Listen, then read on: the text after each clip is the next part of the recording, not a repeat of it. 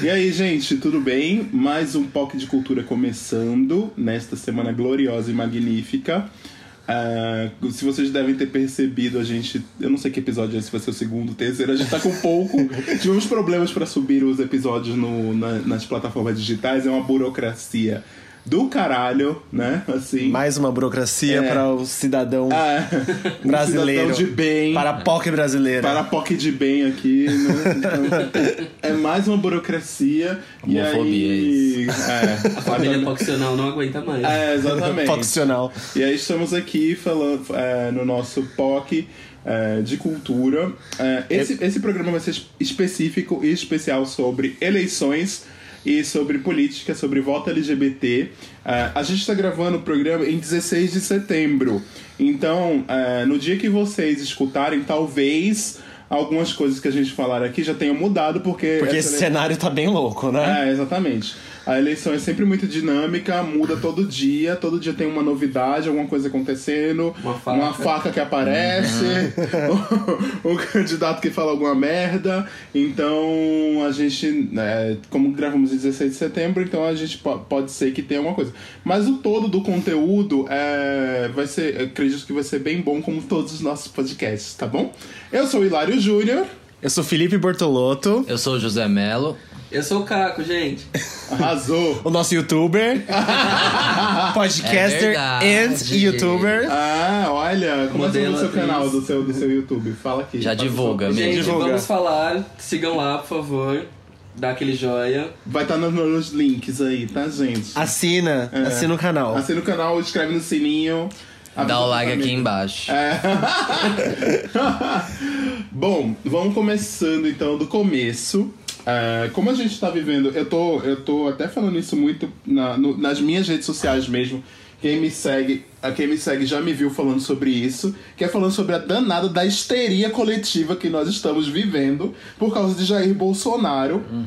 que é este candidato maravilhoso, só que não. Conhecido como Lord Voldemort é, também. Exatamente. You know who. Exatamente. Eu fiquei realmente pensando qual nome se daria pra não falar o nome desse ah, cara. eu tô chamando de You Know Who, mas assim, né? mas não tem Eu tô como, falando né? aquele lá. É. Eu chamo de assim... Bolaro. É. Uh... O, tem um apelido que até subiu pro, pro Strange Topics na época do. As pessoas inventam os Bonoro. apelidos. O Bono, Bononoro, né? Bonoro. E aí, quando vão fazer pesquisa, eles levam os apelidos em consideração. não tem como, então, não, não falar mais, sobre Não tem mais como. Ah, exatamente. A campanha do Ele Não agora é que tá mais fazendo efeito pra mim. É. É, o que eu acho uma injustiça, porque o Ele era o personagem das Meninas Prepoderosas, o mais legal. e ele é o mais legal, que inclusive ele é a POC, com é, certeza. É a POC, que é, um, que é o demônio, né? Inclusive. Olha, essa pauta crítica aí. Quero dizer que as POC é tudo Quebrando demo, né? Tá, militou toda. É, militudas. Bom, é, a gente tá vivendo essa histeria coletiva por causa de Jair Bolsonaro. Essa histeria coletiva já é de algum tempo, é, na minha opinião, tá? Uh, aqui eu tô falando por mim, Hilário, tá? Não tô falando baseado em nada assim, nenhuma orientação, nada disso. Uh, e por causa da histeria coletiva que o Jair Bolsonaro está em primeiro lugar nas pesquisas, tá? Sim.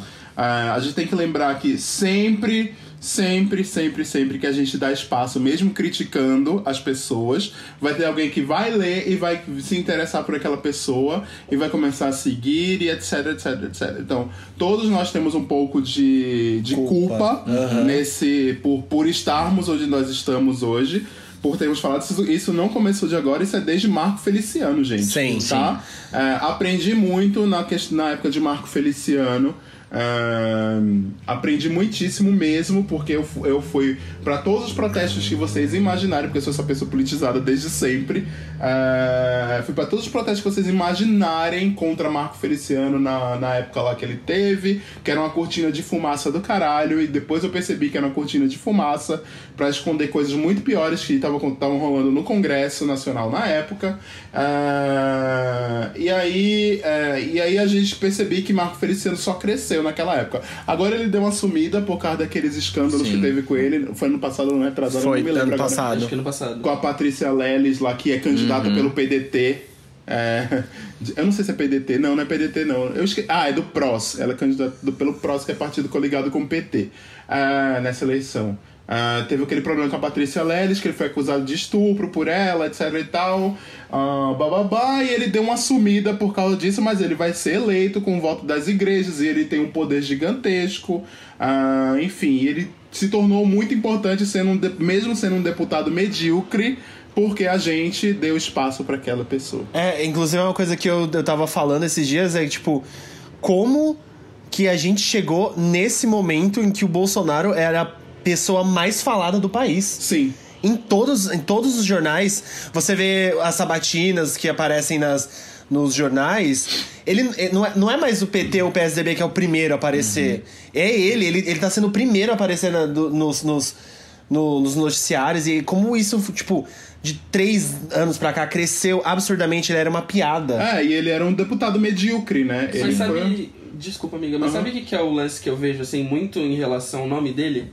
É que a gente ainda costuma dar palco para as coisas que ele faz. Ah, sim. Então, sim. assim, é, primeiro, uma das coisas que eu comecei a, a, é, a tipo, podar do que eu faço é ou veicular coisas que não contenham o nome dele citado, uhum. ou evitar, quando for comentar dele, evitar usar qualquer tipo de coisa que referencie ele, seja até o mesmo apelido, como a gente falou, porque assim, isso vai dando muito palco, muito palco, muito palco, uhum. assim. E ajuda muito em campanha online, né? Exato, sabe? Algoritmo. Gente, uhum. chega ao ponto. Uh, chega ao ponto das pessoas não votarem nele, mas tipo, você entra no, no, na timeline de alguém, de algum conhecido, algum amigo, etc e tal, você entra lá, a pessoa só está falando sobre Bolsonaro. Sim. Entendeu? A, é, a pessoa não vai votar no Bolsonaro, mas a pessoa só tá falando de Bolsonaro. Exato. A minha, Ela tá propagando as ideias dele de qualquer forma. Entendeu? Há uns dois anos eu excluí todas as pessoas possíveis que poderiam falar sobre o Bolsonaro que apoiavam o Bolsonaro. De forma boa. De uhum. forma boa, é. Sim. E hoje, é, em dia, eu abro minha timeline, é como se eu não conseguisse escapar mais, sabe? Sim, não, não tem não como. É, é, cada scroll é uma notícia, é um Sim. nome. É, é, e pode, pode ser de crítica. Que bom que as pessoas que eu sigo odeiam o Bolsonaro.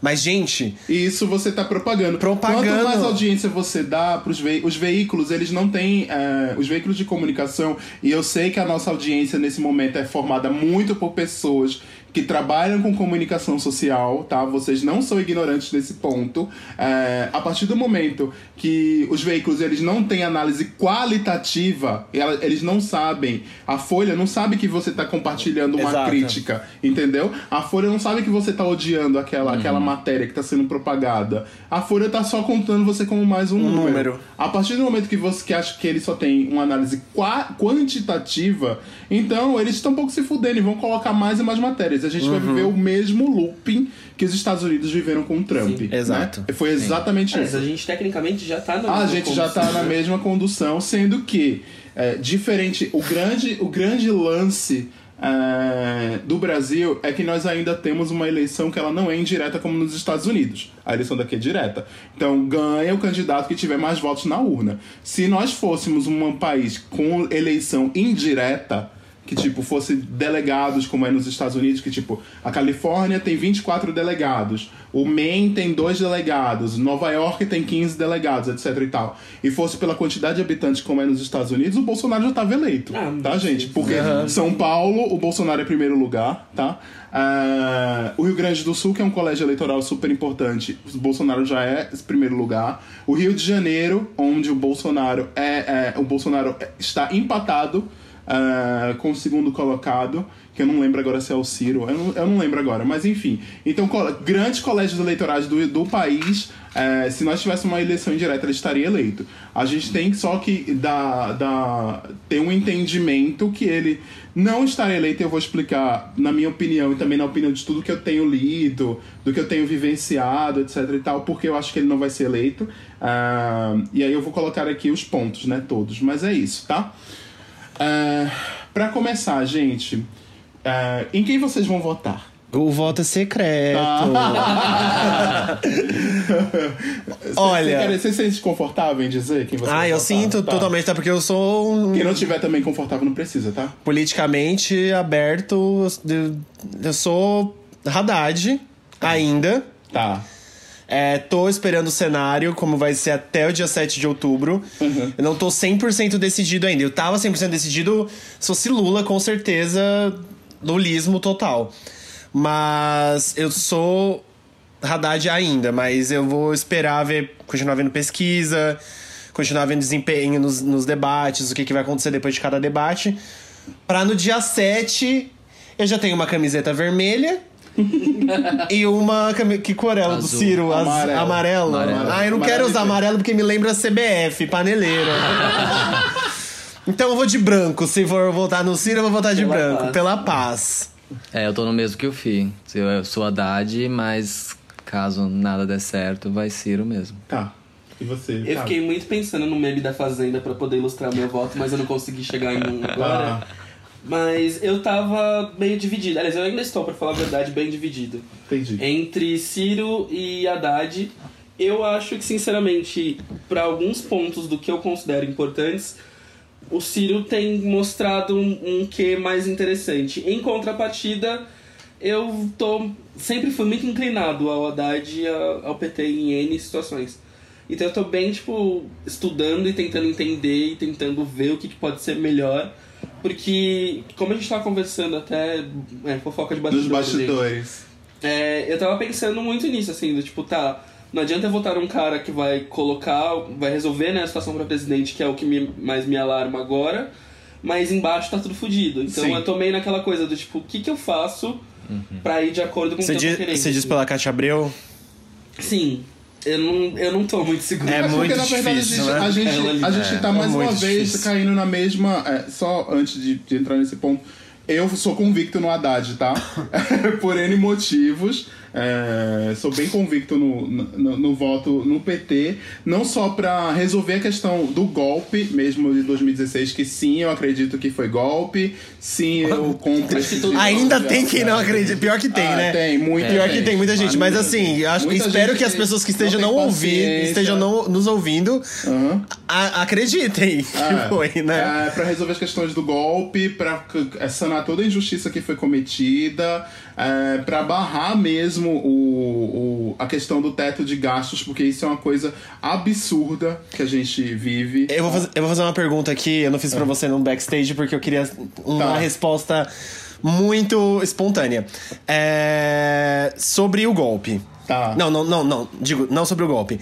Sobre caso o Haddad for eleito. Tá. Eu acho que é uma dúvida, inclusive, de muitas pessoas que, por exemplo, elas vão. estão nessa indecisão entre Ciro e Haddad, igual nós três estamos. E é uma pergunta muito, tipo, acho que, que pode solucionar muita dúvida das pessoas. Você acha que se Haddad for eleito, Ah, é, as- ele vai conseguir governar? Tipo, as pessoas vão deixar ele governar? Então, gente, a gente não, não, não vai tender, tender mais uma vez pra um, pra um governo de pessoas. É, Anti-PT. é, pra um governo, tipo, que não vai conseguir governar por causa de, de do todo o background que vai ter, de todos os outros. Os outros. as pessoas do Congresso e tal. Tá. É, deixa eu dar um, primeiro uma coisa, porque porque eu tô falando, eu tô aqui, parece que eu tô falando muito. É porque eu, eu trabalho sempre em eleições. Essa é a minha sétima eleição que eu tô trabalhando. Kakura. É, essa é a minha sétima eleição que eu tô trabalhando é, na, na campanha, em campanha política. Já trabalhei com todos os partidos que vocês imaginarem. Já trabalhei, já trabalhei com PSDB, já trabalhei com PMDB, já trabalhei com PSB, trabalhava na campanha do Eduardo Campos. É, trabalhei, traba, trabalhei com PT, enfim. Então, trabalhei com, em várias eleições, assim, em algumas muito motivado por, por questões finan- puramente financeiras, é, bem óbvio, né? E a outra e, e em outros momentos puramente ideológico. Agora estão vivendo um momento puramente ideológico, tá? Ah, então estou bem feliz por isso. ah, e enfim. Ah, mas eh, deixa eu te falar, tem uma diferença entre o Haddad so- sobre essa questão do Haddad, que é o Haddad não é a Dilma. Isso é a primeira coisa de tudo. E eu não tô falando aqui que a Dilma é ruim. Ah, eu tô falando aqui que a Dilma, ela, politicamente falando, ela é meio. Ela não é habilidosa, pra ser para usar o euf- eufemismo, entendeu? Ela não é habilidosa politicamente e isso é uma característica dela. Ela é uma, ela é uma ótima gestora, uma, uma gerentona mesmo. Ah, Uma mãezona, uma pessoa fofa demais que eu ela é amo. uma gerentona. Ela é aquela gerentona, pulso firme, que cobra dos assessores, sabe? Aquela, aquele. Quando você trabalha numa agência, sempre tem aquela pessoa cri-cri que fica dizendo, ai, a vírgula tá errada. E você fica, porra! Sabe? Querendo matar É aquela pessoa. É, um, aquele atendimento chatíssimo. Esse porra, ele foi tipo a lá Cristina Aguilera. Ah, Porra! é. Sustentou a nota. Sustentou. você- todo mundo quer, quer matar alguém, o atendimento ou qualquer outra pessoa que tá lá na agência que é essa pessoa cri-cri. Ah, a Dilma é essa pessoa. Ah, por ela não ter habilidade política, foi porque ela, ela caiu porque ela não teve habilidade política. Eu tava comentando isso com vocês antes nos bastidores, que a gente, para entender tudo que a gente está vivendo hoje, e, e é por isso que eu fiz um post outro dia no meu Facebook dizendo, gente, vai ler, vai ler o noticiário político. Pa- para de se desesperar e faz um uma, uma, uma recapitulação do noticiário político. Tá? É, porque os atores eles são muito claros há muito tempo é, e tudo é muito claro há, há bastante tempo. E é, uma das coisas que é bem clara é o seguinte: em 2014, quem ganhou a eleição foi a Dilma, né? Foi uma eleição disputadíssima, Dilma e Aécio Neves, tanto que ela teve 3 milhões e meio de votos a mais. Isso no comparando o Brasil, o número de eleitores que tem no Brasil, isso é nada, é menos de 1%, ou é 1%, 2%, eu não lembro agora. Votos válidos é mais de 2%, mas se comparando com o Brasil é, menos, é 1% ou 2%. Então, ela teve 3 milhões e meio de votos a mais, então o país na eleição saiu dividido. Sendo que toda vez que o país, na eleição, o país sempre sai meio dividido, porque, tipo, na eleição anterior do Lula, acho que ele ganhou com 57%. Então, trin- 43% das pessoas já não votaram no Lula, né? Ah, na, outra, na, eleição, na outra eleição, ele, ele ganhou por 54%. Então, tipo, é, 46% das pessoas já não votaram no Lula. Então, é, o país já, tá, já é dividido nisso, né? Mas ele sempre, ele sempre saía das eleições, começava o governo e as pessoas começavam a apoiar porque o brasileiro tem esse sentimento de é, querer que as coisas deem certo, né? Vai ter que dar tudo certo, vamos apostar, novo ano, novo governo, não vamos ficar contra, etc, etc, etc. Sendo que é, acontece que a gente tem um, um, um ritual, quem já assistiu House of Cards, a última, a última temporada, não essa que vai estrear no Netflix daqui a pouco, é a próxima, é a ante, anterior mesmo do ano passado. É, Quarta ou quinta, né? É sexta, eu acho. Sexta? Eu, Nossa, eu tô não lembro agora. é, Enfim. Ah, bom, em House of Cards, você, se você assistir, tem um, um momento que eles ficam falando muito do protocolo, que tem um protocolo a ser seguido, etc e tal, quando um presidente é eleito, e não se pode quebrar esse protocolo, porque esse protocolo pode desestabilizar o país. Em House of Cards deixa isso bem claro. Ah, aqui no Brasil também existe um protocolo. O protocolo é o seguinte: é, quando um candidato ele vence a eleição, o candidato derrotado ou os candidatos derrotados ligam para o candidato vencedor e é, dizem que reconhece a, a, a derrota, diz foi derrotado, parabéns, espero que você faça um bom governo, governe para todos os brasileiros, etc, etc, etc. E aí você desliga e aí a assessoria de imprensa do candidato avisa para a imprensa que ele ligou reconhecendo a derrota, ou a assessoria do candidato vencedor faz a mesma coisa, e é isso. É, Quando a Dilma ganhou em 2014, o Aécio Neves não ligou para Dilma. Pô, 2014. Aécio, você é o embuste, né? O contatinho embuste. O Aécio Neves não ligou para Dilma. Ah, o que foi que ele fez? Ele chamou uma coletiva de imprensa no prédio embaixo onde ele estava, que ele tava, eu não lembro se ele estava no Rio de Janeiro. Eu lembro que nessa fe- nesse dia da apuração ele tava ele, Luciano, Luciano Huck, Huck. é, o O Luqueta da Ronaldinho, galera, né? o Ronaldinho. Eu amo Ah, cara, tava- aqueles prints de WhatsApp. Sim, é. aquele- Aécio venceu. Ah. Já tá vindo pra cá de helicóptero. É. Eu amo! tecnicamente eleito e depois perdeu. É. Abriram as urnas do Nordeste. Enfim, graças a Deus o Nordeste existe. Ai, amém, amém. Amém, esse tipo Amém. pela gente. Nossa senhora, É. meu país é o Nordeste. Olha, aí a gente tem. é, o Aécio abriu uma, uma- chamou uma coletiva de imprensa cinco minutos depois da, da anunciada vitória da Dilma e ele comentou que é, ia ter que ter recontagem de votos e o PSDB ia começar um processo de impeachment. Ele falou isso cinco minutos. Vocês podem resgatar em qualquer vídeo da época de 2014, dar uma pesquisada sobre isso. Ele fala sobre impeachment cinco minutos após a vitória da Dilma. Se não é cinco minutos, é 10, 15 minutos depois. É, não importa Mas isso, sabe? Você não fala isso. isso- é um pequeno detalhe. É, o Haddad falou sobre isso na entrevista que ele deu ao Jornal Nacional. Tem, isso está registrado, tá?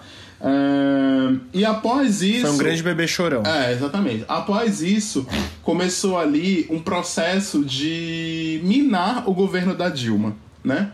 Ah, e esse minar o governo da Dilma é eleger Eduardo Cunha presidente do Congresso Nacional, ah, ele é, ah, e fazer com que nenhuma pauta do governo, ah, nenhuma pauta, nem o orçamento do governo, tipo o dinheiro que gasta para você construir, as, fazer as obras, entendeu? O dinheiro que faz com que se pague a luz do hospital, o dinheiro que vai garantir que o museu não pegue fogo, sabe? O dinheiro que vai fazer com que a universidade funcione sem fechar as portas entendeu? O orçamento do governo não foi aprovado. O, o orçamento do governo tem que ser aprovado é, em 1 de dezembro. Sabe quanto foi que Eduardo Cunha é, aprovou? Janeiro. Não, 1 de dezembro. Dezembro? Mesmo. É, 1 Ah. de dezembro. O, o orçamento tem que estar aprovado até 1 de dezembro, porque a partir de 1 de janeiro ele já tem que estar funcionando. Ah, tá. Ah, então foi enviado o orçamento pro, pro governo de 2000, que começava em 2015, que era o novo governo da Dilma.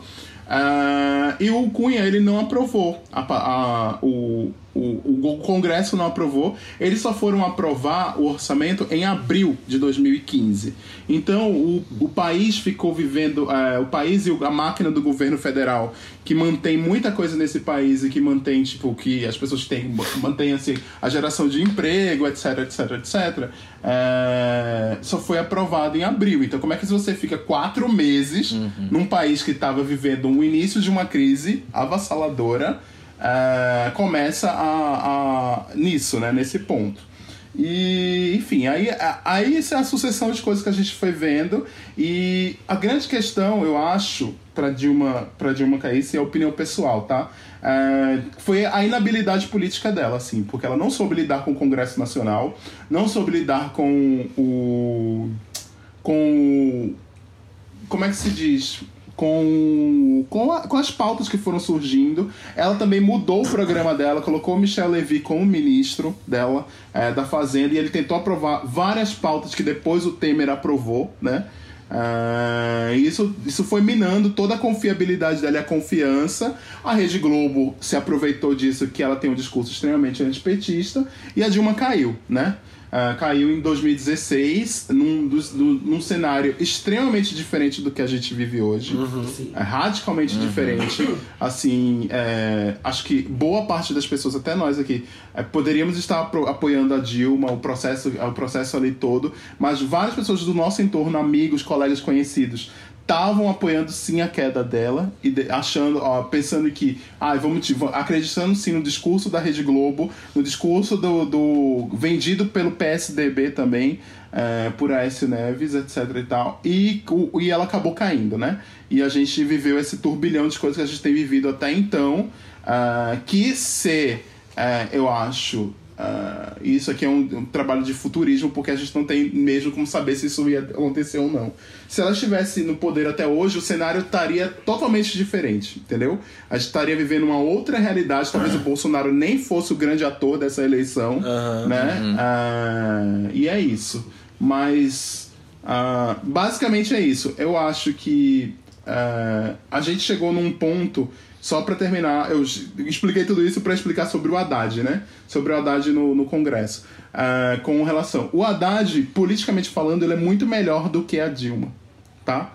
Porque ele consegue, ele, ele consegue negociar, ele consegue ter visões a longo prazo. Ele é uma pessoa completamente diferente nesse sentido do que é o. do que foi a Dilma, etc e tal.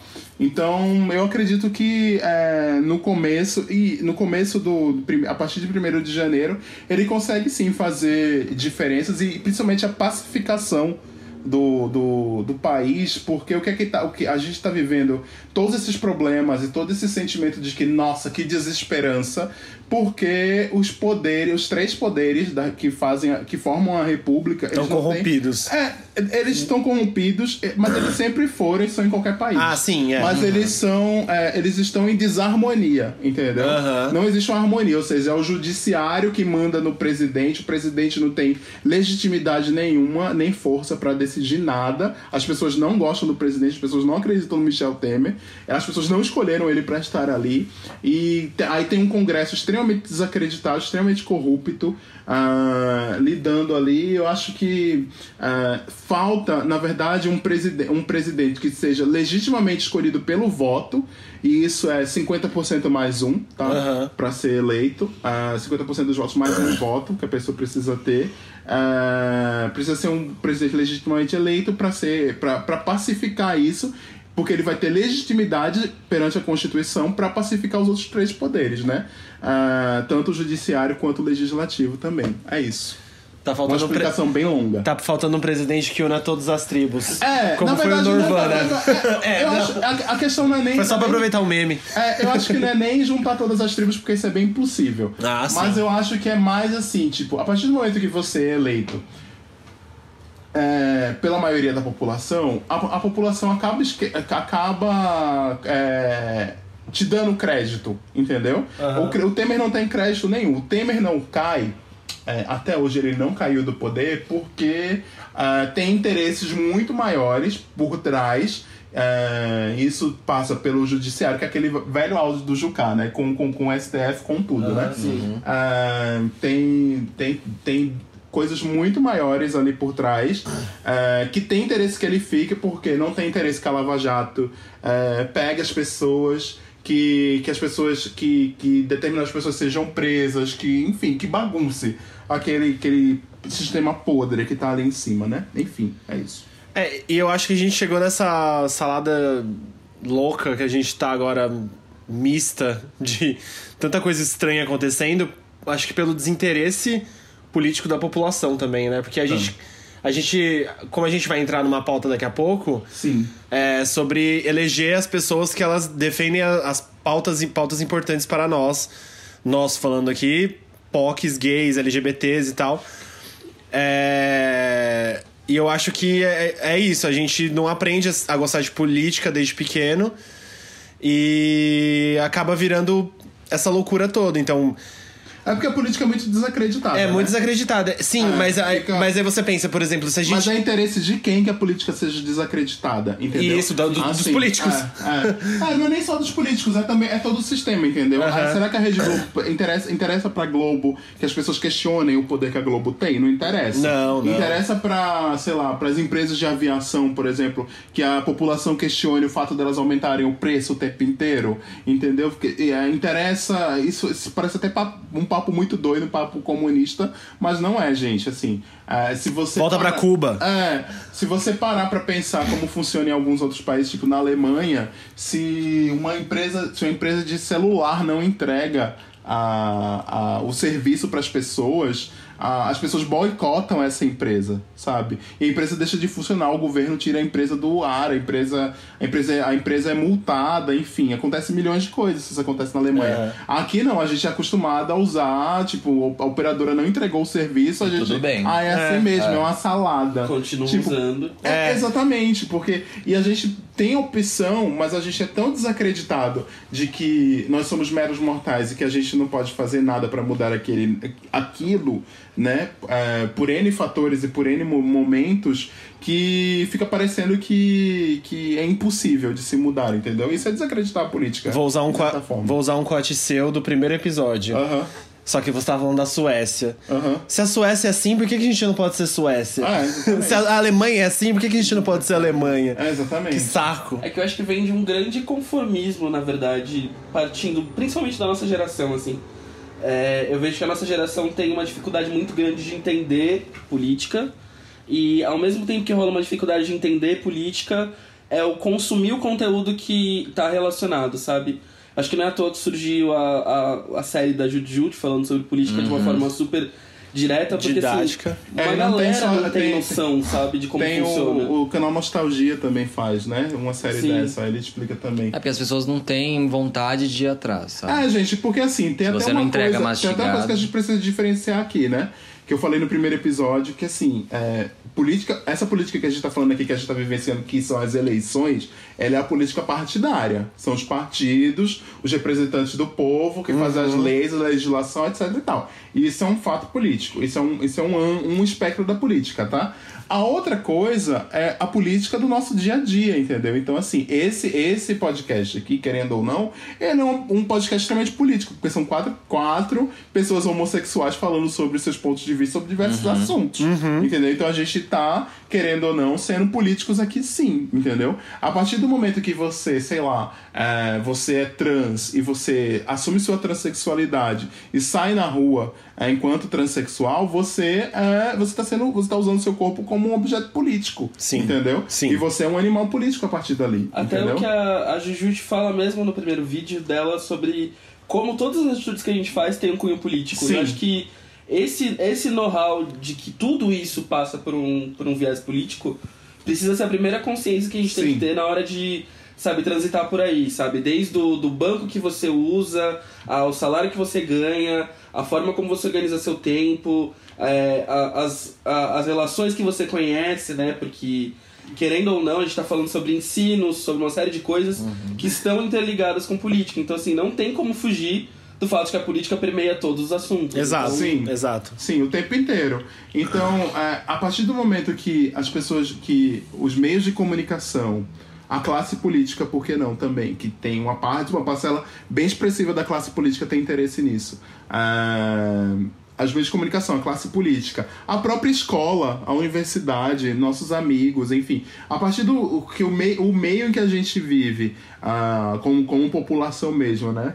É, de- deixa de explicar isso para as pessoas que tudo é política no final das contas, aí a gente só pensa que a política é, é o que tá no Jornal Nacional, que é a corrupção, que são as pessoas que não ligam pra ninguém, que aí coloca todo mundo no mesmo balaio, que todo mundo é igual, etc, etc, etc. E não é, né? Não dá pra dizer que, tipo, Jean Willis é igual ao Eduardo Cunha. Não dá pra dizer que o, sei lá, que o Molon lá do Rio é igual ao. que é igual ao Bolsonaro. Não dá pra gente dizer, sei lá, que a Leci Brandão, que é a cantora de samba, que é deputada estadual aqui em São Paulo, é, é igual ao Eduardo Bolsonaro. Não dá pra dizer, gente. As pessoas- Os políticos não estão no mesmo barco. Uhum. Não então, não entendeu? estão, aham. Não estão. Tem. É conformista demais, é simples Isso. demais você falar assim, tá todo mundo no mesmo, mesmo barco. É, é todo mundo igual. Porque não assim, gosto. se você acredita que tá todo mundo no mesmo barco, você não vai procurar. Sim. Você não vai atrás, saber. Sim. É Você, simples, discurso- você simplesmente vai fazer assim, ah, quem eu quero pra presidente? Ah, eu voto no, meu pre- no presidente e só. Aí você esquece que você tem todo um outro. Uma, uma, um- uma outra camada de, de, de, for- de armas. Que é uma arma o seu voto, é uma arma. Pra. pra acre- pra somar na sua pauta. Então é muito conformista você falar assim: ah, não, é tudo do mesmo. Não serve pra nada, eu vou votar só em presidente porque, sei lá, minha mãe mandou, minha, minha, minha irmã vai votar. É, é o mesmo discurso simplório e pobre, né, pra não falar outra coisa, do fora todos eles. Sim. tipo, Exato. Você sabe É. que existe muita coisa cagada no meio da política. E não é fora todos eles, sabe? Tipo, existe, lógico, a gente sabe que, né... É porque esse é um discurso ali antissistema, né? Exato. Assim, esse, esse discurso antissistema, é, pra- na minha opinião, eu tenho, eu tenho amigos que são anarquistas, tá? Tenho amigos que são anarquistas revolucionários que acreditam, assim, na revolução, que tem que pegar em armas, sim, que tem que ir pra Coquetel rua, Molotov. sim, coquetel molotov, etc e tal, que são os black blocs, blá, blá, blá, blá. Imagina Ah, as POCs armadas, gente. Ah, exatamente. Ai, que sonho, utopia. É, e aí eu acredito Não, não, sim, mentira. mas, mas isso é uma coisa muito distante, porque até a gente chegar num nível de, onde toda a população vai ter um esclarecimento, uma iluminação completa de que é melhor viver desse jeito do que, do que com um sistema como a gente vive, isso demora muito Falido, tempo, entendeu? né? Ah, e isso não acontece da, da noite pro dia. Não, e esse discurso do fora todos eles, ele, ele nasceu de uma ideia do tipo assim, fora o Lula e a Dilma, mas fora todos eles também. Só que primeiro vamos derrubar a Dilma. Primeiro a gente tira a Dilma, depois a gente tira os outros. É o mesmo palhaçada Nasceu daí. do- é a mesma Sim. palhaçada da época do pato e agora do não vamos engolir o sapo, Sapo, aquele sapo é. gigantesco. Sim. Aham. Não voto no SCAF, tá? Não voto no SCAF. Ah, que se você for de São Paulo. Ó, é... Bom, gente... Amigo, amigo, peraí, acho que um ponto, ponto importante pra falar de pessoa, para pessoas leigas, acho que Tá. É, quais são os caminhos que você recomenda pra uma pessoa leiga procurar informação sobre o candidato político que ela quer? Tá. É, eu acho que primeiro Boa. de tudo, é, primeiro de tudo é você se informar além. Não tô dizendo pra você não consumir a Rede Globo, tá? É impossível no Brasil que a gente vive hoje a gente não consumir a Rede Globo, porque assim. É, isso é um papo até que as pessoas ficam dizendo, ah, é censura, não sei o que. E não é. A regulação da mídia, ela é importante, sim. Existe regulação da mídia na Inglaterra, por exemplo. A Inglaterra é um país onde a mídia é extremamente regulada, para você ter uma ideia, é um dos países mais capitalistas que existem. É, o capitalismo praticamente surgiu na Inglaterra. Mas é, e a mídia na Inglaterra é totalmente regula é regulamentada. A mídia nos Estados Unidos é regulamentada. É, a mídia no a mídia na França é regulamentada a mídia no Japão é regulamentada o único país um dos únicos países assim do Ocidente que não tem regulação da mídia se chama Brasil Uh, e não tem regulação da mídia porque a Rede Globo não quer, porque ela não quer, tem, não quer, ela quer man continuar mantendo a agenda dela é, colocada para todas as pessoas. Isso parece muito papo de PSTU, mas isso não é, gente. É muito ruim num país como o Brasil você ter uma mesma família que é dona da maior emissora de TV, que é dona da maior cadeia de rádio, que é dona da maior cadeia de internet, com os maiores sites de internet e sites gratuitos, porque tipo o site da Folha tem paywall, o G1 não tem, entendeu? O G1 não tem. E aí é a maior dona de sites de internet, agora é a segunda maior empresa de, de streaming online, que é, que é o, que é o Globoplay, exatamente, o segundo maior só pede para Netflix, mas assim, se ela continuar no investimento gigantesco e tendo, e tendo todo o poderio do governo ao lado dela sempre, é, pode se tornar maior, mais que a Netflix. E ainda tem um problema também que é tipo, a, a maior rede de TV a cabo, que é a NET, tem participação da Globo. E a segunda maior, que é a Sky, tem participação da Globo. Então, é tudo dominado pela Globo. Você já parou pra pensar? Que a informação uhum. ela, é, ela é controlada por uma única família que bota a agenda que eles quiserem e pode derrubar um presidente, como eles derrubaram a Dilma.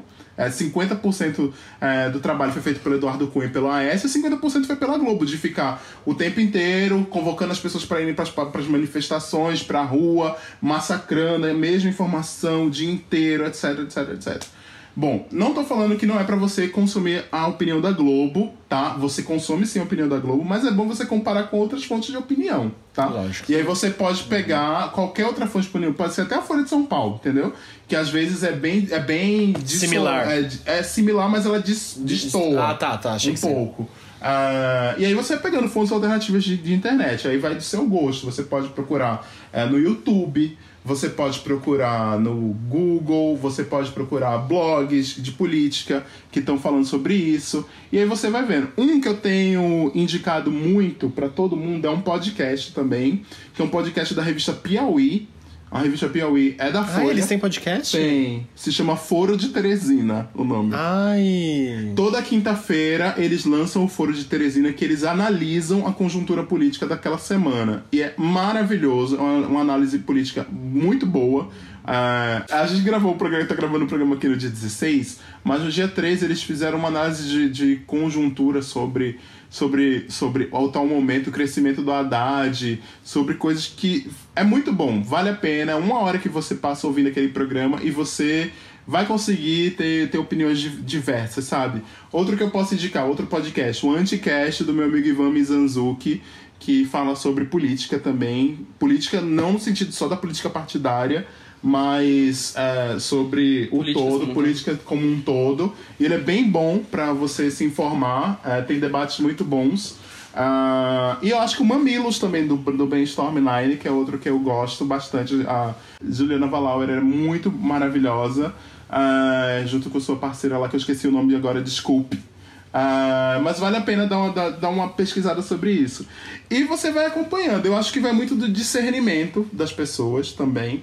Ah, será que isso está certo? Mas será que eu concordo com isso? Uhum. É, e também do interesse de pesquisar. Eu sei que no dia a dia é muito difícil para a gente pesquisar as coisas, né? Assim, imagina depois do, da sazonal, desse evento sazonal que a gente está vivendo, que é as eleições, depois as pessoas não vão ter saco pra É, porque tem muito isso, né? É. A gente se interessa por política, a gente aprende a se interessar por política nos, nos últimos. É. Sim. Parece a Marina Silva. 45 dos Que só aparece. De 4 em 4 anos. Só aparece de 4 em 4 anos. E é por isso que ela tá se dando mal nessa eleição de novo. Tá? Eu acho que é, é. é como uma, uma anedota dessas redes sociais que eu vi, que assim, é. Pedrinho fala que a parede é azul. É, Luizinho fala que a parede é verde. a sua missão não é confiar nem em Pedrinho nem em Luizinho, é ir lá e ver a cor da parede. É, Eu Exatamente. acho que quando se trata de política é importante que a gente tenha esse tipo de discernimento. Eu acho que não só pelas diferentes pautas que permeiam a vida de cada um, mas pela necessidade que a gente tem em determinados lugares, em determin- determinados momentos. Então, assim, se você não olhar por você e por quem, é, né, quem são os seus, acho que ninguém vai olhar. Então, assim, o, o- eu acho que o recado principal para quem não consome política ainda é procure pelos seus, saiba onde você está e a partir daí observe o que você tem que observar assim, politicamente. É, o dia, eu vou dar minha rotina diária, tá? Como é que eu faço pra eu me informar? É, eu assino o Mail, que é uma newsletter que eu recebo de graça, é canalmeio.com.br.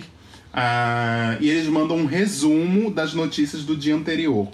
Aí você recebe, no- eu recebo no meu e-mail essa, essa, esse resumo das notícias assim. E eles mandam é, política. Não tem só política, tá? Tem política, tem é, cultura pop. Eles falam até de quem ganhou o VMA, por exemplo. Ah, na- ontem na noite ganhou o VMA fulano de tal. Ah, e eles fazem um, apanhado geral todo dia. Eu recebo. O e-mail chega no meu e-mail 7 horas da manhã. Chega pra todo mundo que assina. É, aí eu li aquele resumo do dia anterior, eu já tava, claro, consumindo algumas coisas durante o dia anterior, mas aquilo me reatualiza ou re recoloca na cabeça aquela coisa, né? Aí, é, logo em seguida, eu dou uma olhada na Folha de São Paulo, que é o meu jornal preferido. Acho que todo mundo tem que escolher qual o seu veículo preferido, assim, da, da imprensa que você vai lá e olha sempre. Aí eu entro na Folha de São Paulo, dou uma olhada, dou uma olhada na coluna da Mônica Bergamo, que é, que é ótima para essas coisas, dou uma olhada no painel da Folha, que é um canal super bom para você ver. E aí depois eu vou ficando com o que vai aparecendo na minha timeline, entendeu? E aí, claro, tem coisas que eu vou consumir ao longo do dia e que são coisas sazonais, tipo o, o, o, o, do- o podcast do Ivan, que é o que é o Anticast, ele sai toda quinta. Então eu sei que toda quinta tem um Anticast novo. Aí eu vejo o assunto, eu vou lá, vejo se eu vou escutar agora, se for um assunto que me interessa naquele momento, ou se não, eu deixo pra ver depois, se for tipo uma discussão sobre é, a União Soviética dos anos 80, porque eles têm essas discussões também no podcast. Mas é isso, e aí eu vou consumir durante o dia, mas eu acho que é bem por aí. É você escolher qua, qua- onde você se sente mais confortável para consumir, você fica consu- com- é, confrontando também a- a- as notícias. Porque você não pode fazer feito uma amiga minha que outro dia compartilhou um site que tava falando mal da Glaze Hoffman, a presidenta do PT, e o site que ela compartilhou era pelamordedeus.com. Pelo amor de Deus, gente, não vamos compartilhar pelamordedeus.com, né? Fonte, juro por Deus. É, exatamente. Não, eu acho que, eu acho que o, o recado aqui é assim: primeiro, não tenha medo de procurar política, porque eu acho que a, a- a grande parte da, da galera que não, não procura acha que é um assunto muito. Muito específico, que ela não vai entender. Chato, Muito então, chato. E aí ela, tipo, nem tem esse interesse porque ela já, ela já entra achando que ela não vai saber o que tá acontecendo. Acho que nunca é tarde pra começar, pra reaprender e pra entender, sabe? Eu, eu, eu entendo também, tipo, eu, nos meus 18. Eu fui, eu fui me interessar por política mesmo. Eu já voltava com 16 anos. Mas eu fui me interessar por política mesmo na minha aula de política na faculdade. Só que até então, pra mim, política era um assunto muito Longe. longe e de elite, sabe? Era um assunto que eu sabia que eu não ia entender, porque eu não fui apresentado com isso desde pequeno. Aí eu, eu ia ler, não ia entender alguns termos, eu não ia saber o que, que é, é, STF, eu não ia saber o que, que é as coisas. Só que assim, quando você começa a. a- Até porque é, é, é interesse das pessoas, por exemplo, é interesse. é, a- agora a gente tá vivendo uma coisa muito que o judiciário aparece muito, né? Aham. E aí aparece o julgamento do fulano de tal no STF. Aí você vai começar a escutar e você não entende absolutamente nada que aquelas pessoas estão falando. Isso é uma forma de afastar as pessoas, entendeu? Sim, sim. Não é, é você deixar É o, pra massa o- não entender é, mesmo. o conteúdo mais elitista possível pra fazer com que você se, se, é, se mantenha distante daquilo. Por isso que um político como o Lula é tão popular, porque ele chega, ele fala ele fala na língua do povo. exatamente o como o povo fala e Aham. como todo mundo vai entender, entendeu? É isso. É, então, eu acho que é assim, é tipo, começa a, a pesquisar, a gente tem as ferramentas do Google, você- qualquer termo tá lá, a gente consegue ter acesso a isso. Inclusive, existe uma ferramenta do Google, gente. Se você coloca um assunto nessa ferramenta, eu vou deixar isso daí depois na descrição, junto com os, os coisas, pontos que a gente falou hoje. que você consegue concentrar um único tópico, ele vai te recolhendo informações sobre esse tópico diariamente e te manda bonitinho no seu e-mail. É como se você fizesse essa newsletter que o, que o Hilário falou, só que através do Google. Ele faz um clipping de todas as coisas Sim. que você quer saber. Então, assim, não dá pra também não consumir, né? Tá facinho pra Sim. consumir. Aham, é um filtrão. Sim. É, gente, só uma coisa que eu, que eu me lembrei agora, pra gente falar, é, antes da gente entrar na pauta da, do Congresso especificamente, é, aqui desse podcast, acho que vai, vai passar todos os limites de horário aqui nesse podcast hoje. Só uma coisa que eu me lembrei agora, antes da gente entrar na parte do Congresso, sobre essa questão do voto útil, tá? E como isso se comporta nas eleições. A, a gente, o brasileiro, isso eu tô me colocando aqui também nessa, tá? É, ele tem uma memória, uma memória muito curta para muitas coisas, né? A gente tem uma memória curtíssima, a memória coletiva, o inconsciente coletivo do brasileiro é muito curto. É, e aí tem muita gente falando que, ai, tô com medo, vou votar no Ciro porque eu tenho medo do Bolsonaro ganhar, etc, etc, etc. Porque agora, na pesquisa que tá saindo agora na, na Datafolha, o, o Haddad perde pro, pro, pro, pro Bolsonaro. Na pesquisa, na pesquisa do pelamordedeus.com. É, na pesquisa, pelo amor de Deus, Que onde- o é, Bolsonaro ganha. Tem uma pesquisa aí que etc. falou que ele ganhava 45% no primeiro turno. Ah, pelo Ah, amor de não, Deus, não, é- gente. Isso aí vocês que não mundo isso. pesqui- É pra pesquisar as pesquisas que estão valendo mesmo, vocês entram no site do TSE, tem lá, coloca o instituto de pesquisa. Se aparece aquele instituto de pesquisa, aquela pesquisa está registrada. Se não tiver, ela é fake, tá? E é bem simples procurar. É só entrar aí, tse.gov.com.br. Você entra, você vai ter todo esse acesso, tá? É, Mas voltando. Em 2014, é, em 12 de setembro, a gente, mais uma vez dizendo que a gente está gravando esse programa em 16 de setembro, né? Em 12 de setembro de 2014, quem estava ganhando a eleição no primeiro turno, no segundo turno, segundo Datafolha, era Marina Silva. No segundo turno? No segundo turno. Beijo, Marina, que foi pra em, Record. 12, em 12 de setembro de 2014, era Marina Silva quem estava ganhando a eleição para Dilma. E a Dilma e Marina Silva pro segundo turno. E. E, e era isso. E o que foi que aconteceu naquela eleição? Do- depois, eh, nos 12 dias finais da eleição, o Aécio deu uma virada sobre, sobre a Marina, a Dilma deu uma virada sobre a Marina, e quem foi pro segundo turno foram Dilma e Aécio né? E, o Aé- e quem ganhou a eleição foi a Dilma.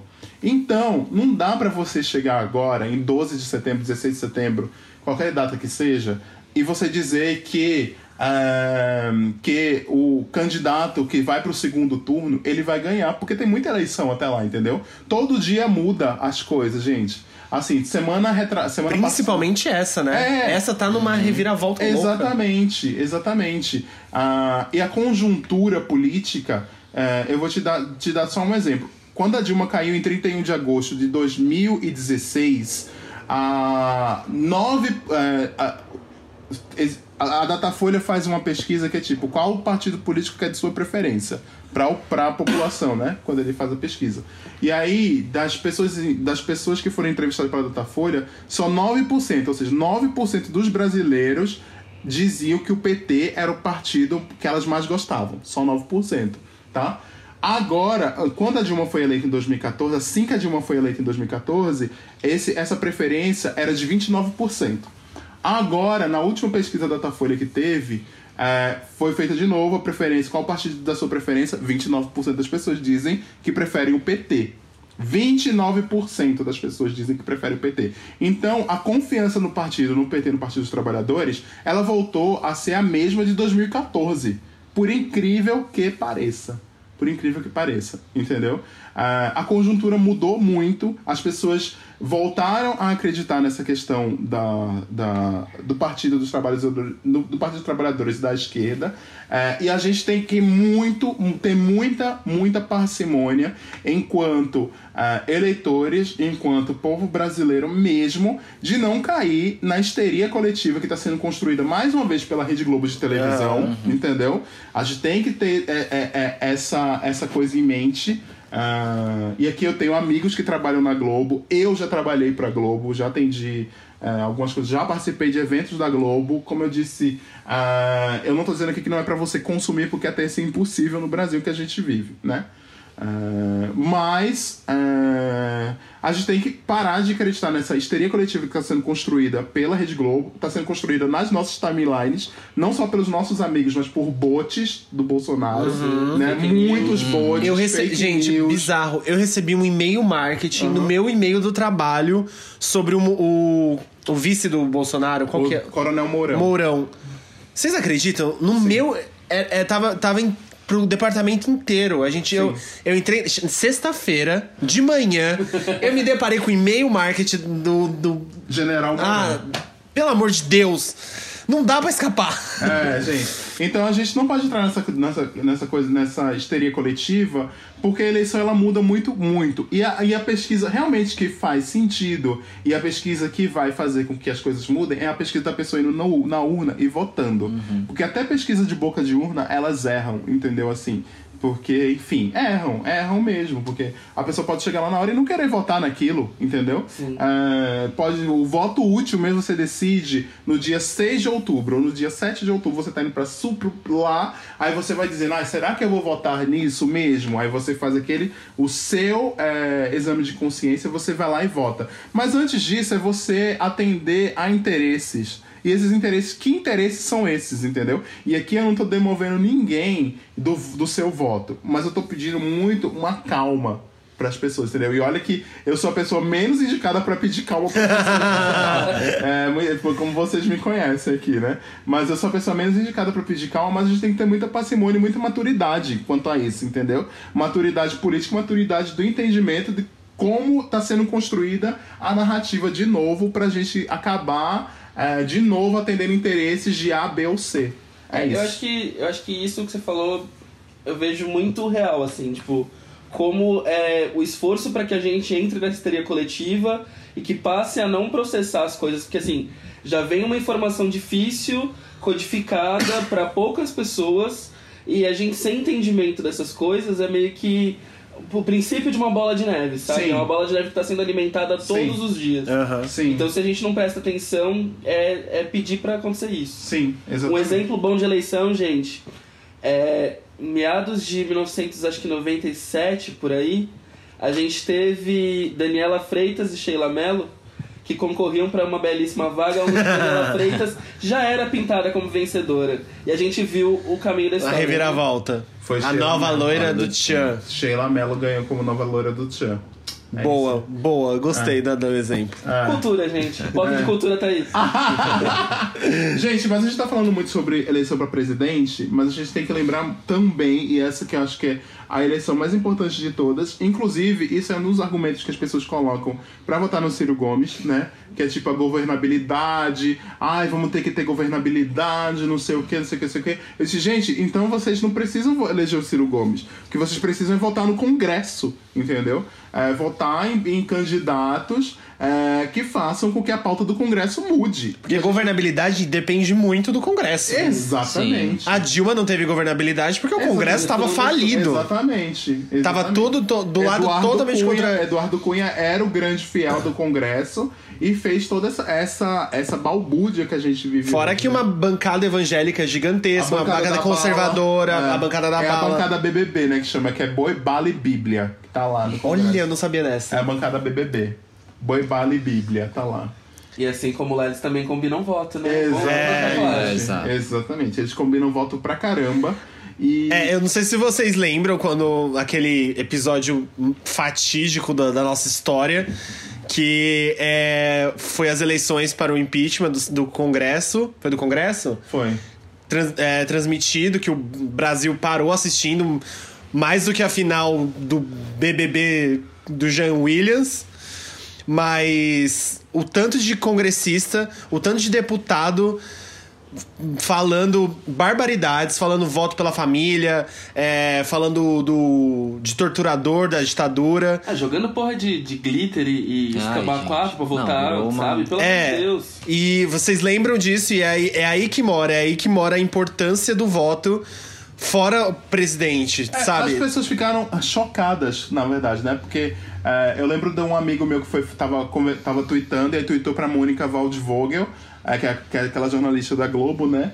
E ela falou, nossa, mas esse congresso é um absurdo, e tal. E ela disse, ah, primeira vez então que você tá tendo contato com o congresso, né? Eu tenho há mais de 20 anos. Então, a, a gente viu ali acompanhando que aquilo é a cara do nosso congresso, entendeu? E como a eleição pro legislativo, que é deputado federal, é, pro Senado, e não só para deputado federal e pro Senado, tá? Deputado estadual, Estadual também, também. é extremamente importante. É, como essas coisas elas são elas são importantes e a gente relega para segundo plano e mais uma vez estamos todos relegando isso para segundo plano mais uma vez entendeu Ah, eu acho que é muito importante a gente ter esse entendimento de votar em candidatos que sejam a favor das pautas que a gente acredita, tá? sim. Dos partidos que a gente acredita, porque eles existem sim e a gente tem que parar de falar que é todo mundo igual e dizer que ah, tem que, tem que dar uma pesquisada, dar uma olhada, que isso vai ser importantíssimo, tá?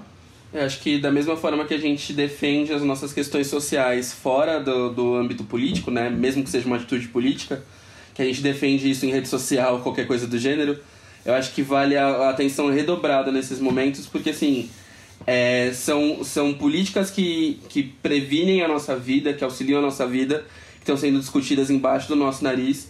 Direitos estão sendo tirados, é, a democracia já está mais do que ferida, né? Isso é Aham. uma obviedade. Então, assim, não vale vacilar na hora de decidir o voto, gente. Presta atenção em quem, quem você está votando, presta atenção se as pessoas corroboram com o que você está pedindo, com o que você espera enquanto sociedade. É, presta atenção no, no que eles estão falando, cada um no seu plano de, de governo, né? Eu acho que isso também é importante. Não adianta você votar só no candidato pelo candidato. Não adianta você votar no candidato porque ele fornece bons memes. É, e nem por falta de opção também não sai escolhendo Uni do Unité, porque isso não é assim que E funciona. nem aquele santinho que vai estar lá na entrada da escola, pelo amor de Deus, tá? É, Ou, ou, sei lá, porque sua mãe vai votar em um e você vai votar no. Só conhece ele, ou porque é vizinho, ou porque é família. Acho que também a questão do voto em legenda também é importante deixar muito É, claro. nessa ele- é, tem um problema no voto de legenda nessa eleição, tá? Eu não, eu não fiz a pesquisa correta pra vir aqui gravar pra vocês, mas houve uma, uma reforma eleitoral no ano passado é, e agora tem uma tal de cláusula de barreira. Ah, e a cláusula de barreira, explicando a grosso modo, é o seguinte: os partidos que não atingirem um quociente eleitoral, que acho que é 10% dos votos no país inteiro, eu não sei se é 10%, se é 2% ou é 1%, eu não me recordo agora. Os partidos que não conseguirem é, atingir um X do quociente eleitoral, esses partidos vão deixar de existir, tá? É, então, tipo, essa é fatalmente a última eleição que a gente vai ver o PSTU na televisão, ou que o PSTU vai existir. É, essa é a última eleição que a gente vai ter o PCO pra, no- na, na, é, na eleição mesmo, etc e tal. É, possivelmente essa é a última eleição que a gente vai ver uma série de partidos que são hoje partidos de aluguel, que é tipo partido do Levi Fidelix, etc e tal. É, que são partidos de aluguel, mas tem partidos ideológicos tipo o PSTU que vão deixar de existir.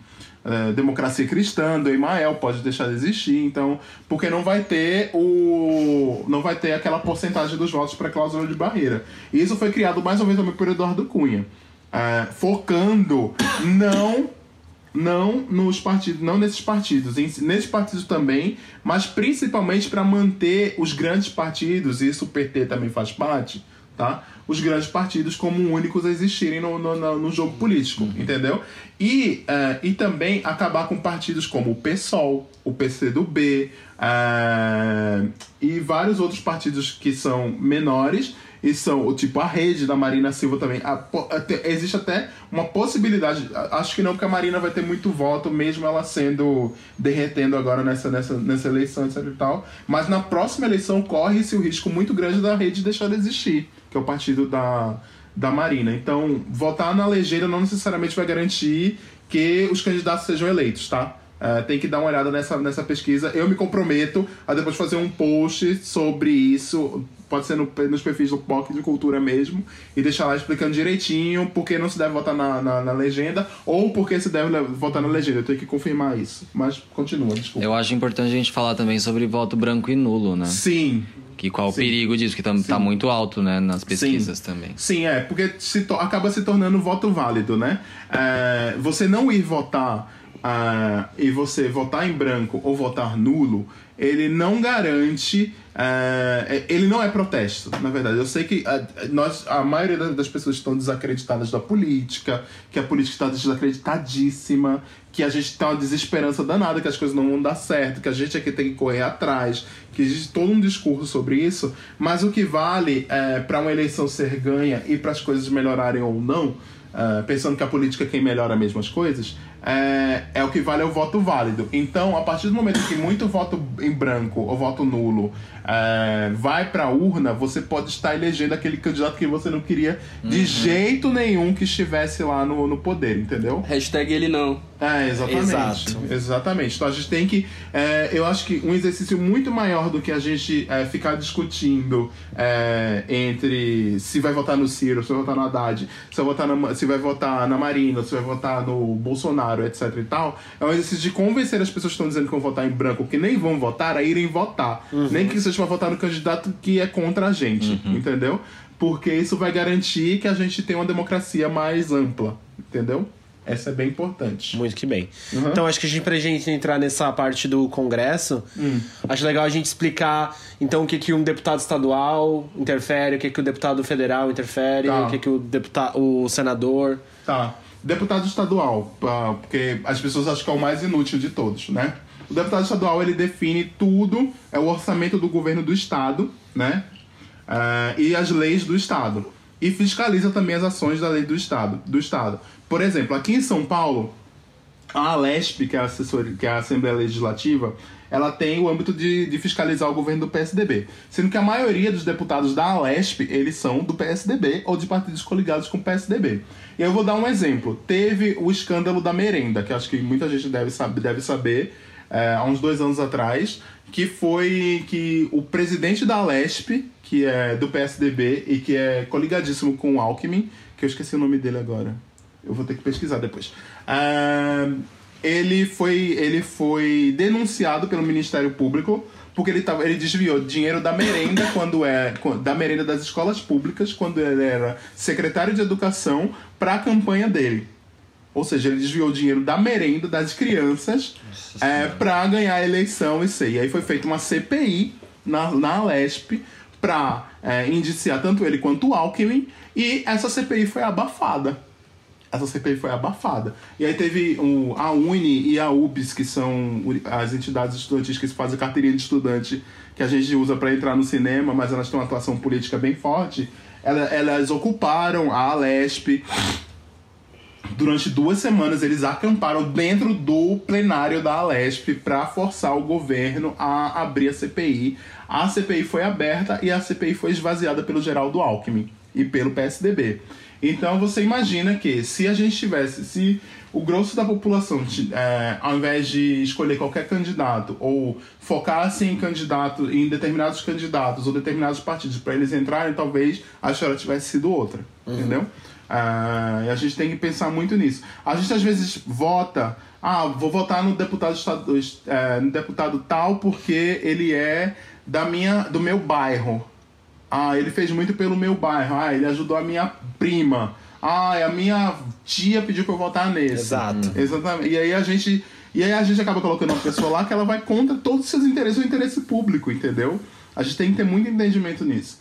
Bom, um deputado federal, ele faz a mesma coisa que um deputado estadual, é quem aprova o orçamento da República e fiscaliza as ações do governo, eh, leva dinheiro para suas bases eleitorais, ou seja, leva uma grana, uma, uma reparte para asfaltar uma rua, para construir um hospital, repasse para uma prefeitura, etc tal, faz isso.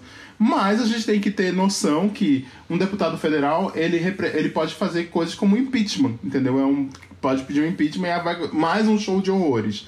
Ah, um, o senador é a mesma coisa do deputado federal, sendo que é uma Câmara que, tipo, é, no, no Congresso tem que ter um avalizador. Então, o- os deputados, eles decidem uma coisa, mas aí tem que passar pelo crivo do Senado, é como se fosse um, um double check, vamos dizer assim, das leis. Então, aí passa pelo crivo do Senado para poder uma lei entrar em vigor mesmo. Então, o, senador ele tem, a, ele tem a função, vamos dizer assim, de ser ainda mais, é, ainda mais é, saber ainda mais sobre, sobre, sobre política ou ser muito mais é, culto naquela matéria do que do que os deputados, entendeu? Porque ele tem que avalizar as leis que são colocadas no Congresso. Então é isso. Pelo, pelo Congresso Nacional. E a gente não pode colocar qualquer um, senão a gente vai ter o quê? A gente tem senador que é tipo Magno Malta. Gente que lê um versículo da Bíblia toda vez que ele sobe no púlpito do Senado. Entendeu? Isso é um absurdo num país laico. E esse sabe? ano, esse ano a gente vota em dois senadores. Exatamente. A gente vota em dois senadores. Que uma Então, das maiores piadas que a gente tem sobre a nossa população é essa questão do laico. Aham. Uma vez que, né, isso nunca é respeitado em momento algum. Nunca. Sim, nunca. É bom ficar de olho em quem costuma fazer esse tipo de apelo dentro do E, espaço político. e até da esquerda, viu? Porque Cabo Daciolo foi eleito pelo PSOL. A gente não pode esquecer disso, tá? Cabo Daciolo, que é uma grande piada ah, do. Você tá fazendo cara de espanto, mas ele foi eleito pelo PSOL do Rio de Janeiro. Ah, em 2014, ele foi o terceiro ou quarto mais votado do partido, um dos dez mais votados do Rio de Janeiro, e ele foi eleito pelo PSOL. Ele foi expulso do PSOL só no meio de 2015, porque ele votou a favor de uma lei lá do Eduardo Cunha, que o PSOL era radicalmente contra, aí eles expulsaram. Mas assim, nos primeiros dias no Congresso, ele virou pro Chico Alencar, que é outro deputado do PSOL, e perguntou se o PSOL era mesmo um partido comunista, porque ele não acreditava no comunismo. Ele só acreditava na Bíblia. Então é isso, tá? Ai, gente. Ah, essa, essa é a. Esse é o nosso ponto. Então a gente tem que, mesmo na esquerda, a gente tem que ver se existem esses aliados mesmo, tá bom? É, o, que eu, o que a gente tinha combinado antes, só, desculpa. não, não, só ia falar uma coisa. E hoje a gente tem Cabo da Ciolo fazendo vídeo na frente das Avans do Aham. país inteiro. Vai acabar com a van. Que vai acabar com a van, que não vai ser Estados Unidos aqui, não. é maravilhoso. Bizarro. No tá. E, a- e acho que vale uma lição, a lição que a gente deu no começo sobre não dar palco pra, pra idiota. Sim. Igual a gente fez com o Bolsonaro. Sim. Porque daqui a alguns anos, esse cabo da Ciolo pode ser o, O próximo O o Bolsonaro. próximo Bolsonaro. Então, gente, vamos parar. Esquece esse cara. Deixa ele lá no monte. Deixa ele lá no monte Jejuando. jejuando. Certo? Ele só vai deixar- Ah, do isso, vai pro monte, leva o Bolsonaro com você. né? É, ele só vai descer do monte dia 26 de setembro, ele disse. Que ele Bom, gente, é, uma das dicas que a gente pode dar aqui, é, já que somos todos LGBTs, esse é um podcast LGBT, é que. E LGBT tem tudo a ver com política. É, exatamente. Tudo a ver com política. Não é, só, não é só lacre nem ficar brigando nos comentários do papel pop, tá? Isso. Ah, gente. ah, gente. Não é só votar em drag, não. É, exatamente. De RuPaul. Gente, por falar em votar em drag, a gente tem a Léo Aquila como, como candidata, sabe? A gente tem a Salete... Apesar que a Salete Campari, ela tem uma aqui em São Paulo, tá? Tô falando pra quem é de São Paulo. A gente tem a Sal- a Salete Campari tem até um trabalho social ok, mas tipo, Léo Aquila... Mas Léo Aquila. Ah, não, e Não Léo dá. Aquila tá num, tá num partido coligado com o Dória. Não entendeu? dá. Nossa senhora, o que, que tá acontecendo? Ah. O Daciolo no PSOL, a- o Léo Aquila com Dória. Ah, não, pelo amor de Deus. É, exatamente. Bom, deixa eu contar. É, a gente tem, tem uma, uma associação que é suprapartidária, que são vários partidos, a que é a é a Aliança Nacional LGBTI, que é uma aliança suprapartidária, que tem várias organizações sociais, de vários partidos envolvidos, que na verdade ela está colocando, é, ela fala a lista dos candidatos que são LGBTs ou que apoiam as causas LGBTs no Brasil, em vários estados. Eu acho que são os partidos que mandam os planos de governo e Isso. se inscrevem nessa plataforma, né? Isso, isso. Então, assim, se o seu partido ele tem. Se esse partido. Na verdade, se esse candidato tem interesse na pauta LGBT, se esse candidato ele tem plano de governo, ou se ele é uma pessoa LGBT, ele se, ele se inscreve. E aí ele fica listado lá, ele passa por uma análise pra ver se é, realmente está dentro do plano de governo.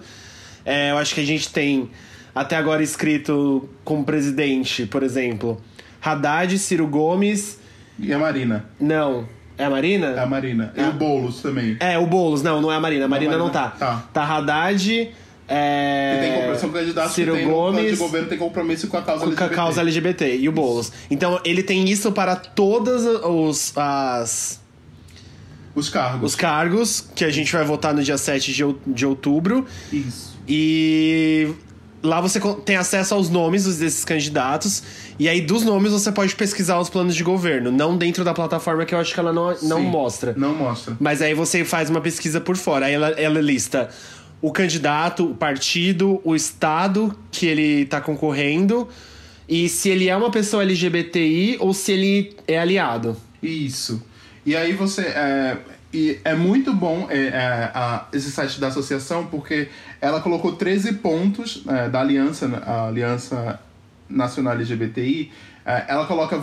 São, são alguns pontos, eu não lembro a quantidade exata, são vários pontos onde porque o candidato para o candidato se encaixar como um aliado ou que o programa pode ajudar sim as LGBTs. E aí é desde estado laico até o voto, até como votou na, na, nas sessões da Câmara sobre determinados assuntos e pautas. É, sobre a questão da família, sobre a questão do, do ensino, é, do, ensino é, do ensino gratuito, etc, etc, etc. Então tem várias coisas e várias questões. Eu acho que um grande ponto que a gente tem que entrar em consenso nessa eleição, isso é muito importante, é nós devemos sim votar enquanto LGBTs na, em candidatos que apoiam a pauta LGBT. Uhum. Porque senão a gente vai ficar de novo sendo relegado a cidadão de segunda categoria e vamos de novo cair na, na, na pauta ou, ou ficar correndo atrás de ficar indo na rua para botar pastor para fora do Congresso. É. Principalmente entendeu? num momento tão tenso. louco e tenso que a gente tá vivendo.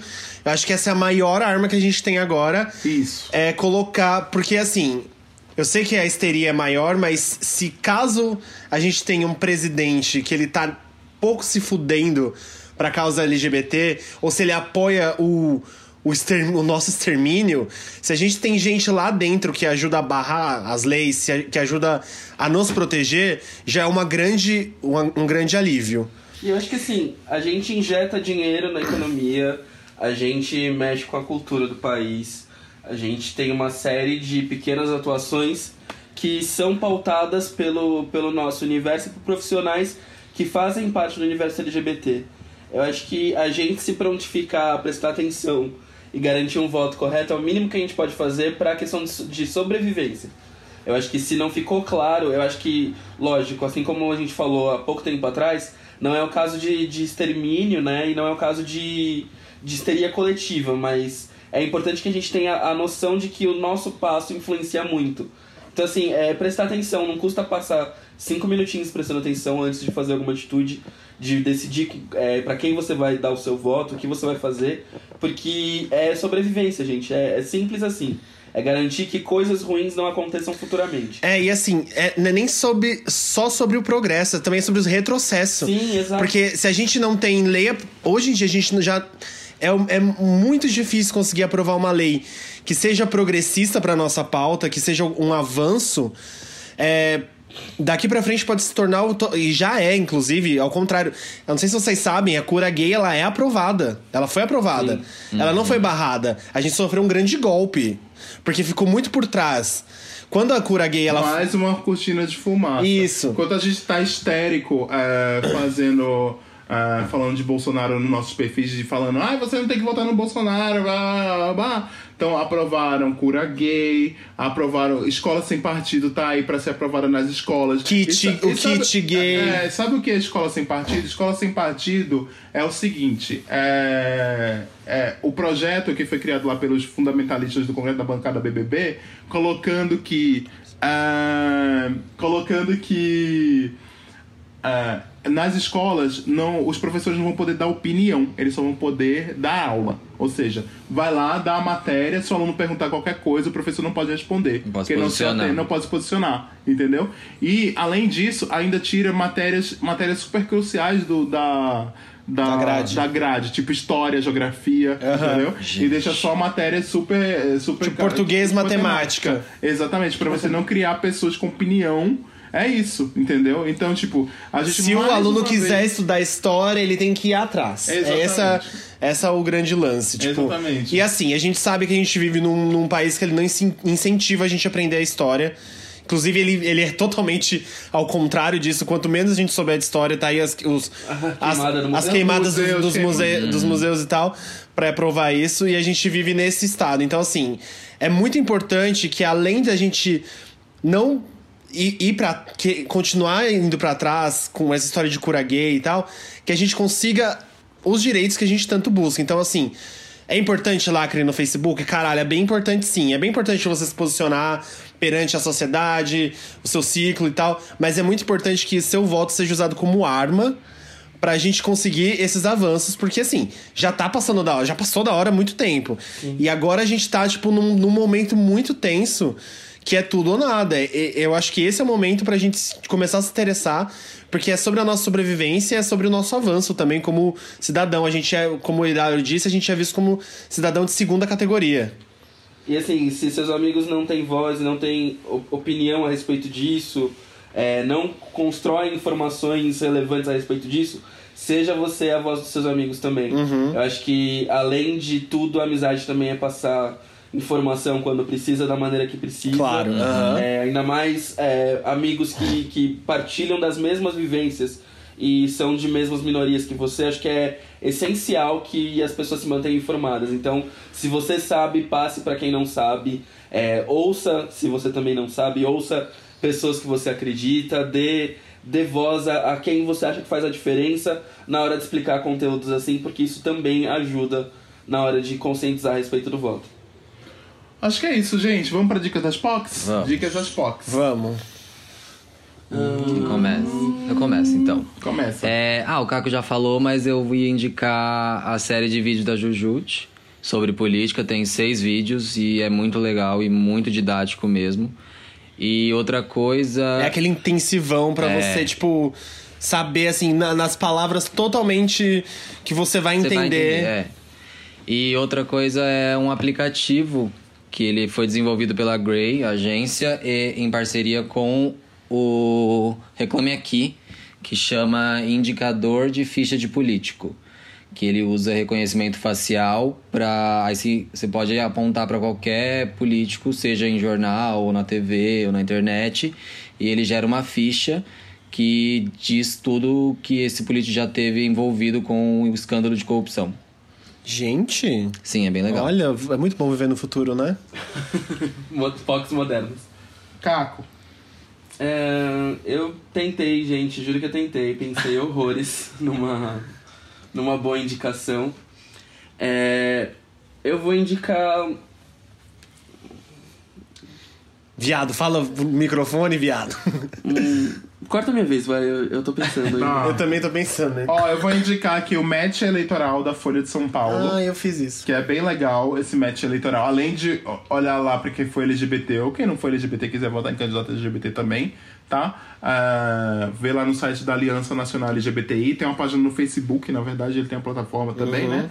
É, tem o match eleitoral da Folha de São Paulo, que você responde um questionário. É um pouco longo esse questionário, mas vale a pena porque eles perguntam mesmo e ele mostra os candidatos que deram mais match com você. E aí você pode usar dos seus critérios pra ver se você vai votar naquele candidato ou não, né? É bem legal porque você acaba descobrindo também que não são só os, os partidos, por exemplo, de esquerda que apoiam pautas de Sim, esquerda, Sim, entendeu? Você, tipo, Exatamente. eu fiz, o, eu fiz esse match é, com vários, e aí apareceu lá até, sei lá, PSDB, sabe? Sim. Tipo, e são coisas assim que você. Ele te dá uma porcentagem do que você. Da, de cada candidato que, que apoia Que as pautas. combina com sua- com as suas pautas. É, então, por exemplo.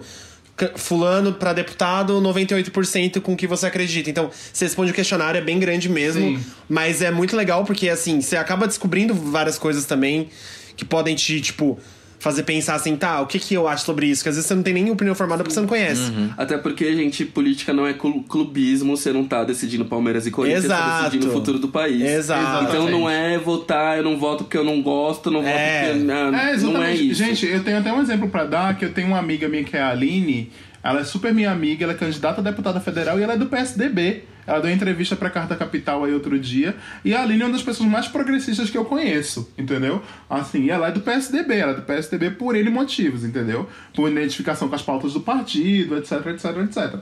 Mas ela é do PSDB, e assim, eu votaria na Aline, por exemplo, entendeu? Eu ainda não tenho decidido meu voto pra deputado federal. É, tenho uma predileção grande por, por alguns candidatos e ela tá no meio dos candidatos que eu posso votar, entendeu? Mas é assim, é, não é clubismo mesmo, isso vai depender muito de pessoa pra pessoa, saca? Então é isso, tá?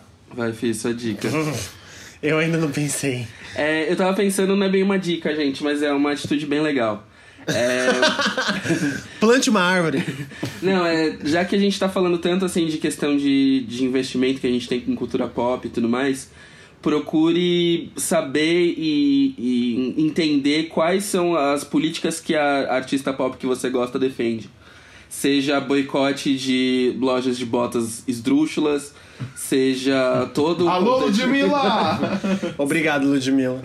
Seja todo o contexto. Então, assim, procure saber quem a diva pop que você gosta defende, se ela está lutando pelos seus, se ela tem o respeito pela comunidade que coloca ela no espaço, que já é muito do que a gente falou nos outros episódios.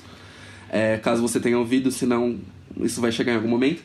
Mas é, procurar ter noção de quem que você colab é, apoia, tá apoiando também, que acho que faz, faz muita diferença. Olha, os meninos, eles já foram muito. Já deram muita dica legal aqui sobre política. Eu vou. Nunca traz Eu nada. vou falar. Porra, e eu Ele sou. Eu sou. Madonna. Eu vou indicar mesmo. Só que deixa eu. American Life. É isso, droga! Eu ia falar assim, ah, eu, todo mundo aqui já deu uma dica muito boa sobre política, então é o seguinte. É, vou indicar aqui o álbum político da Madonna, que é o American Life, que ela fez no meio da guerra, da Segunda Guerra. Não, Segunda Guerra não. da guerra dos Estados Ela é Unidos. É, velha, mesmo. tanto, né, amor? Foi ela que derrubou Hitler, meu anjo. A É. guerra do Golfo. Não, não foi a Golfo, não. Foi a do Iraque, né? Foi a do Iraque, é, que ela fez no meio da, da crise lá com Bush e tal. É um álbum muito politizado. É. Isso aí. Amem Madonna. Ou seja, um álbum à frente do seu tempo. Eu vou, né? eu vou arranjar um jeito muito doido de colocar a Madonna em todo os programa, em todos os episódios. episódios. Vendo? Bom, é isso, gente. É, ficou, acho que um recado muito, muito legal aqui pra todo mundo. A gente tá num ano que é muito decisivo. É, política, ela tá na nossa vida, você queira ou não.